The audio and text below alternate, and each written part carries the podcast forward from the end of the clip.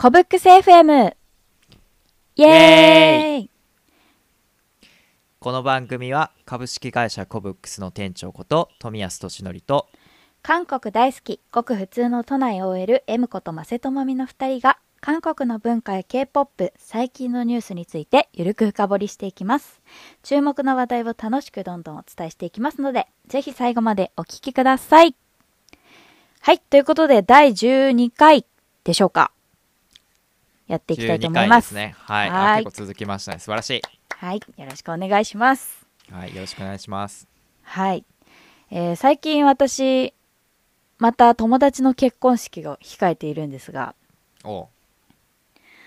あの、結婚する人、周りで増えてきましたね、また。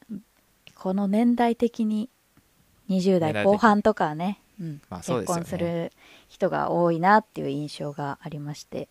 うんうんうんで、この間さ、あの、韓国の方とちょっとお話をしてた時に、はい。その友達が結婚していてみたいな話をした時。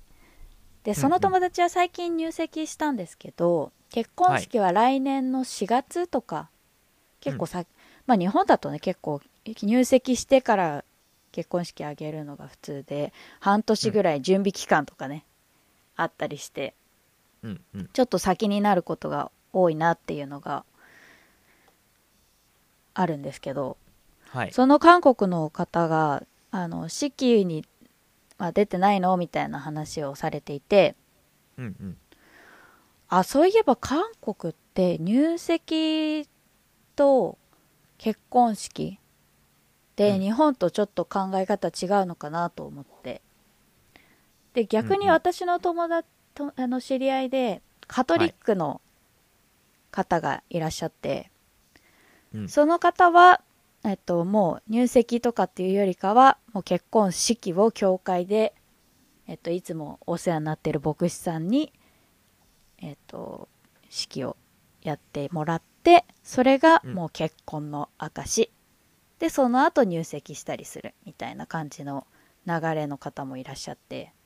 はいはいまあ日本でもそういうパターンはいろいろあると思うんですけど一般的には入籍することがなんか結婚みたいな。うん結婚記念日日とかもね入籍日が結婚記念日とかっていうけど、韓国だと逆に結婚式を挙げた日が入籍、えっと、結婚記念日とかってなるのっていう話も聞いたことがあったので。そうその辺の結婚式結婚についてみたいなところをちょっとうんうんうん話聞いたりしていきたいなって思っておりました。わあまあ結婚は結構ね皆さん関心あるうん。内容だと思うので しかもねはい。年齢が近づいてくると結構ね気になると思うので。そうですね。はい。で実際どうなんでしょう？あのやっぱり結婚式を挙げる人が多いんですかね。結あ、まあ、結婚式を挙げるのが結婚って考える人がやっぱ韓国は多いんですかね。うん。まあえっと僕一応専門家じゃないのとあと僕自身もまだ結婚してないので。はい、その前提でちょっと聞いてほしいんですけどうん。えっとまあ入籍、まあ、いわゆる役所に行ってその、まあ、名前を書いて届けるっていうのは、まあ、確かに、えっと、結婚式をやってからするっていうイメージがありますね。うん。うん。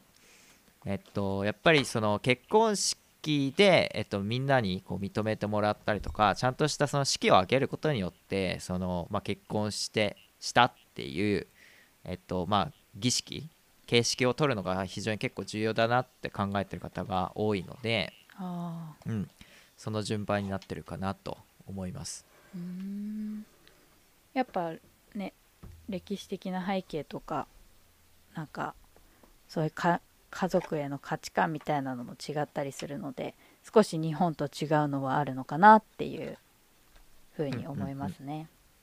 うん、逆に日本で、うん。あちょっとまあこれはあのーまあ、興味っていうか、あのーはい。聞いておきたいなと思ったんですけど、逆にその入籍をはい。先にする理由ってなんか分かりますか、ああやっぱ日本だとなんだろうね。その、うん。最近はちょっと増えその入籍しないで事実婚みたいなのも少しね話題には上がってきてますけどやっぱ入籍してその家族としてちゃんと届け出を出すことでうんその扶養関係がなんかできるとかあさあ扶養関かそういう係はいはいはい。保険とかその税金とかなんかそういったかたあのところとかがなんだろうね。ちゃんとできるようになるみたいな感じなのかな。確かに確かに。まあそのね結構その夫婦として認められた時の、まあ、うん。税金とか、まあそれこそねまあいろいろお金回りのことって結構ねうん。えーっと適用されることってすごく多いのでそうね。日本だと。確かにあまあ、結婚するって決めたら、まあ実際その結婚してるかどうかその引っ越しする時も見られますからね。あそうですね。なんか一緒に住むってなった時に結婚してない2人が住むのはなんかもし別れた時にねうん。契約が別れみたそう契約はそのままねなかれちゃうっていううん。か、結婚してる人の方がその確率は、まあ、離婚率とかは置いといて低いと考えられますからね。そうですよね。そうそうそう。ああとはなんか日本って結構宗教的概念というか無宗教国家みたいな感じじゃないですか、はい。基本的に、まあ仏教はい。もカトリックも、あのキリスト教もいろいろしあのあるとは思うんですけど日本国内に、はいだからなんか結婚式っていうそのなんか形式的なところをなんかあまり重要視してない、重重要視してないというかそっちがメインじゃないみたいな、うんうんうん。そういうなんかまあけ挙式を挙げるにしてもさなんか親善式で和装で日本っぽくやる人もいれば、教会でちょっとキリスト教徒じゃないけど牧師さんでそれっぽい式を挙げるとか。はい。なんかそういうちょっとなんだろう独自的な感じだから。はい。なんかイベントチックになってるというか感じですよね。だから公式っていうイメージはやっぱ挙式挙式じゃない入籍っていう風になるのかなって。そういうああなるほど。ところがもあるのかなって個人的にはね思いますね。うんうんうん。なるほどね。なるほど、うん。まあやっぱりその結構その書類を書いてえっと、うん。あの公式的に認められるっていうのはやっぱりその書類で書いて届けてかどうかの方があの結婚式結婚っていうのにまあ結婚したっていう意味を持たせるあの意味合いが強いからっていうことですよね。うんそんな感じしますね。うーん。なるほどね、あとはなんかちょっとその結婚式自体もやっぱ韓国と日本で違うのかなって思うんですけど。はい。韓国の結婚式ってなんか店長はご存知ですか？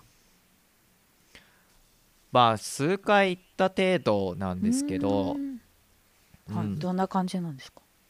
まあでもあんまりイメージっていうか僕もその時はその結婚式がどういう風に分かられてるかみたいなとこは認識しないで参加してたのでまあ多分日本にいう披露宴うん。に当たるところに多分参加してたと思うんですけどはいはい。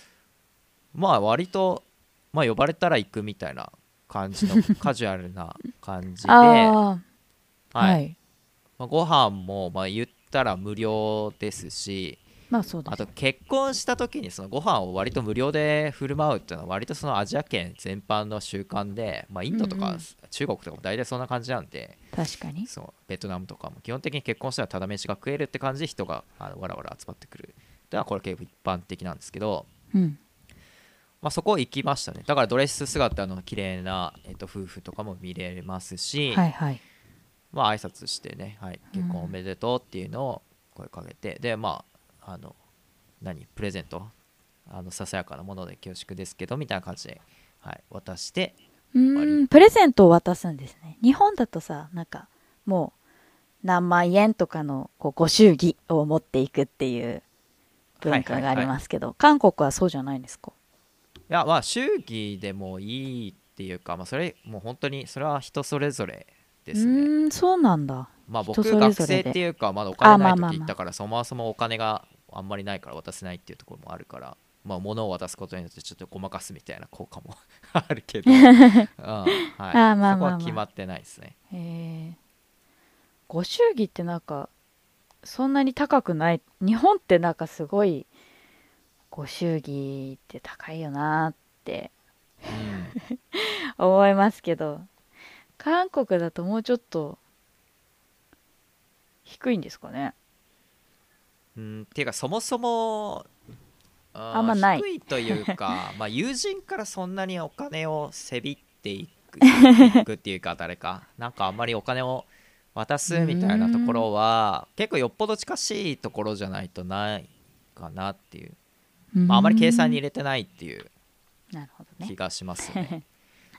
あで逆にそうなんですけど、まあ、ただその親族同士のお金のやり取りは結構えぐいくらいやり取りしますよ。おおうん、そのイメージの方が強いかな。だから要は結婚一発あちょっと言葉があれだけど。はい。結婚式って結構お金がかかるじゃないですか、うんうん。はい、うん、でだから結構お金が要は結婚する時結構お互いにかかるわけですよね。確かにだからはいでこれってドラマでももしかしたら見たことあるかもしれないんですけどうん。結構そのお互いの親族同士でお金の話がやり取りされるわけですよ。つまり夫婦間だけではなく基本的には両親間でのやり取りも発生するので。そういうことか、うんうん、はい。じゃあここはこっちが持つからそれはそっちで持ってねみたいな。あーなるほどね。家はこっちが持つけどみたいな、はい、うん。にあ家もねあ確かにあるね。家買う韓国のなんか結婚したら家買うみたいなの多いですもんね。その日本だとさ結婚資金を2人で貯金して貯めてみたいな。で、はいはい。それから結婚式を挙げますみたいな。うん。入籍して結婚式を挙げますみたいなのがなんか一般的なイメージですけど。はい。そうじゃなくて韓国はもう家族としてもうか両家が家族としてつながるわけだからもう家族全体でうん。結婚式だったり家っていうところをやっていこうっていう感じなんですね。そうですね。そうです。ねうん。多いですね。そう。へだから結構お互いにあの結婚したら結構長い関係が続くのでえっと、まあ要は具体的なところで言うと例えばチュソクとかその、うんうん。休暇の時には、まあ、お墓参りとかの時はお互いの家に訪問しないといけないしうんうんっていうところで結構その顔を合わせる機会っていうのは多くなってくるんですね。で結婚の時はお互いの両親の顔合わせとかもししますし、まあ、実際にそのかかる費用とかの算段とかもすることが多くなるので、そうまあこれ結構多いパターンですね。はい、日本と同じでだんだん薄れてくるきてますけど結構そこはあるので、その友人たちからその祝儀っていうよりはお互いにどっちがどっちあのお金をどっち持つかみたいな話、うんうん。夫婦間だけではなく両親間でやり取りされるっていう感じですね。細かく。まああれですよ、まあ、もちろん夫婦を経由して夫婦を尊重あまあまあするっていう前提があるんでうんうん。いちいち入ってこきたらもうそれこそ関係悪くなりますけど、はい、うんそういうのはありますよね。うん。へえそうなんですね結婚式の方法ってその、は日本だと結構結婚式ってその挙式って呼ばれるこう誓いを立てる。それが教会でし、えー、と牧師さんにやってもらうパターンとまあ神社やお寺でまあ日本式で白むくを着て結婚式を挙げるっていう挙式のターンがあってそれが終わってから披露宴会場だったりその隣接するお食事会場みたいなところに集まってはい。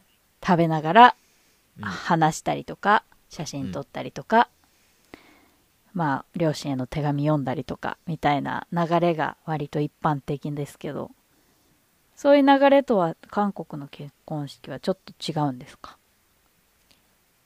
まあえっとカップルによってまあ、どうやるかっていうのは結構決めれるのでうんうん。それはもうカップルごとに様々であるんですけどただ多いイメージで言うとまうん。ずその挙式に当たる分ものは、うん。えっと、いわゆるその牧師を呼ぶか韓国式でやるかのまず2択ですよね。うんうん。そこはやっぱあるんですね。同じように。ありますね、はい、うん同じように、そう。韓国式でやってでその後にあのまあ披露宴披露宴にあたる部分で、まあ要はそのこう友人と食事を楽しんだりみたいなところでお披露目して、うん。で、まあ、若い方はやっぱりあのドレスすごい着たいと思うんでうんうん。その様式っていうか、まあ、あの綺麗なドレスでお披露目するのが結構一般的になってると思うので、はい。まあ、その形式ばった韓国式のやつをやってドレスを着るってあの、まあ、パーティー披露宴をやるっていうのが、まあ、割と一般的かなとは思いますね。なるほど。じゃあそこは日本人とちょっと感覚似てるんですね。やっぱ和式和し和装白むく着たいからちょっと親善式やって、うん。その後ドレスに着替えて披露宴ってやりたいって思う女性の方結構多い気がするので白むく着たいとかっていうね。うん。あやっぱり両方着たい。両方着たいですよね。うん 感覚はね、やっぱ一緒ですね。でも、日本もね、やっぱ、あんまり和服、和服とか着物とかね、着る機会って、もう成人式、卒業式とか、まあ、お正月着る人は、まあ、いるかもしれないけど、それぐらいっていう、あんまり着る人いないじゃないですか、最近の若い人は。はい韓国でどうなんですか、その、韓国、韓服？韓服？韓服、韓服？韓服？韓服韓服を着たいとか着る機会とかって。あああいやだから減ってますよねやっぱり。り同じ同じように、同じように、はい、結構減ってきてますがやっぱりねやっぱり結婚式時くらいかなあれ着くるのってやっぱ清掃なんで、うんうん。そう。なんか日本だと着物の結婚式は白むくって白って感じじゃないですか、うん韓国の結婚式のその韓服韓服ってうん。なんか色とかそういうのはち普通のちまあのなんちまちょごり、うん。となんか違うんですかね？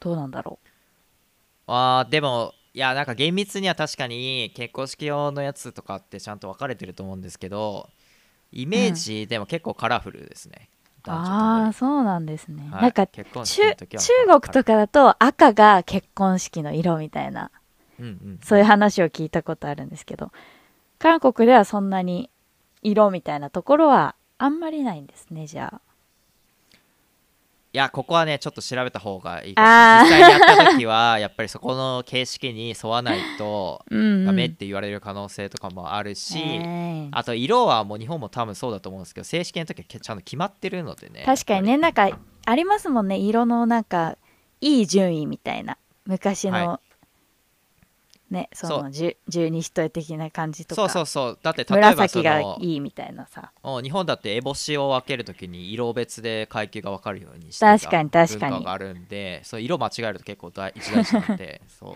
そういうところももしかしたらあるかもしれないですね。はいもしかしたらあるかもしれない確です。に。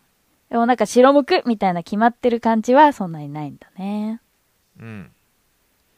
へえちょっと面白いですね。いろいろなんかまだまだ知りたいことが結婚結婚式だけじゃなくてその家族とのつながりみたいなところとか日本と韓国の違いもしくは似ているところとかどんどんありそうなのでうんまたこの話題にについてはちょっと時間が足りないので第2回とか第3回とかなんか話していきたいなって思いますはいはい。まあ今日はね、ざさらっと結婚式についてちょっと調べてみましたけど。はい。私はまた次11月の頭ぐらいに友達の結婚式があって、そこではちょっと最近着物買っちゃったので、着物着ようかななんて思っておりますので、あ着物で参加するんだ。へそう、参加してみようと思って、え。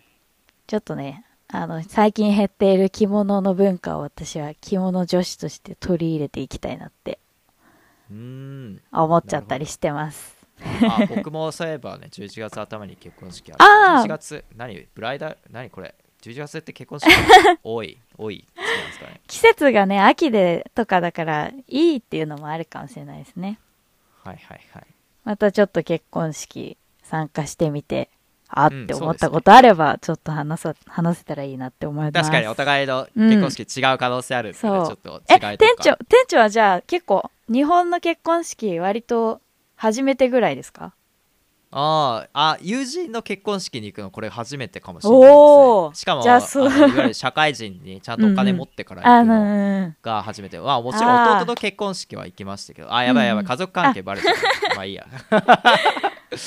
あ、じゃあそこでね、また店長的に発見したポイントとかあれば、ぜひそうですね、はい話しましょう。あもうぜひ聞かせてください、はい。そうマスさんのやつのねはい。あ はいはい。聞かせてほしいんで。はいじゃあ、そんな感じでまた話せたらいいなって思います。はいということで、ここまで聞いてくださった皆さん、ありがとうございます。もしいいな、私結婚式こういう風にしたいな、とかっていう思った方は、高評価とチャンネル登録をお願いします。こんな話が聞きたいなどリクエストがあれば、概要欄からぜひ送ってください。皆さんからのメッセージお待ちしております。それでは、アンニョンアンニョン